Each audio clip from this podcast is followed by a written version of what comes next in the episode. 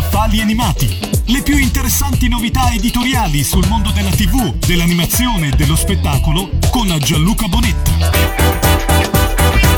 Bentornati a Scaffali Animati. Quale migliore occasione della settimana post Sanremo per parlare del libro appena uscito di uno dei personaggi più amati e acclamati del festival.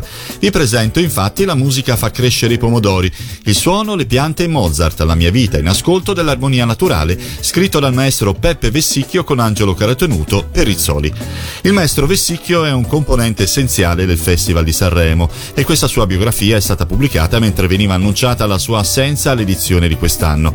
Nessuno di cantanti che avrebbe dovuto dirigere è stato infatti selezionato. La conseguente sollevazione popolare ha giovato non poco alla visibilità di questo volume.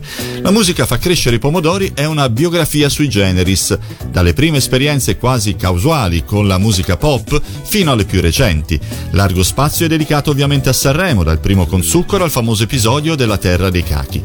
La cosa interessante è che Vessicchio è uno dei simboli del Festival della canzone italiana, ma di suo è un sostenitore della biodiversità biodiversità, non soltanto in agricoltura ma anche nella musica.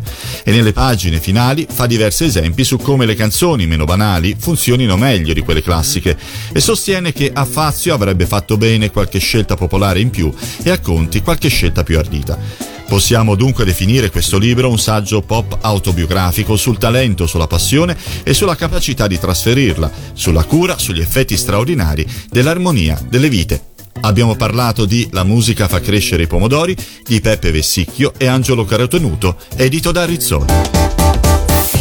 Avete ascoltato Scaffali Animati, le più interessanti novità editoriali sul mondo della TV, dell'animazione e dello spettacolo con Gianluca Bonetta.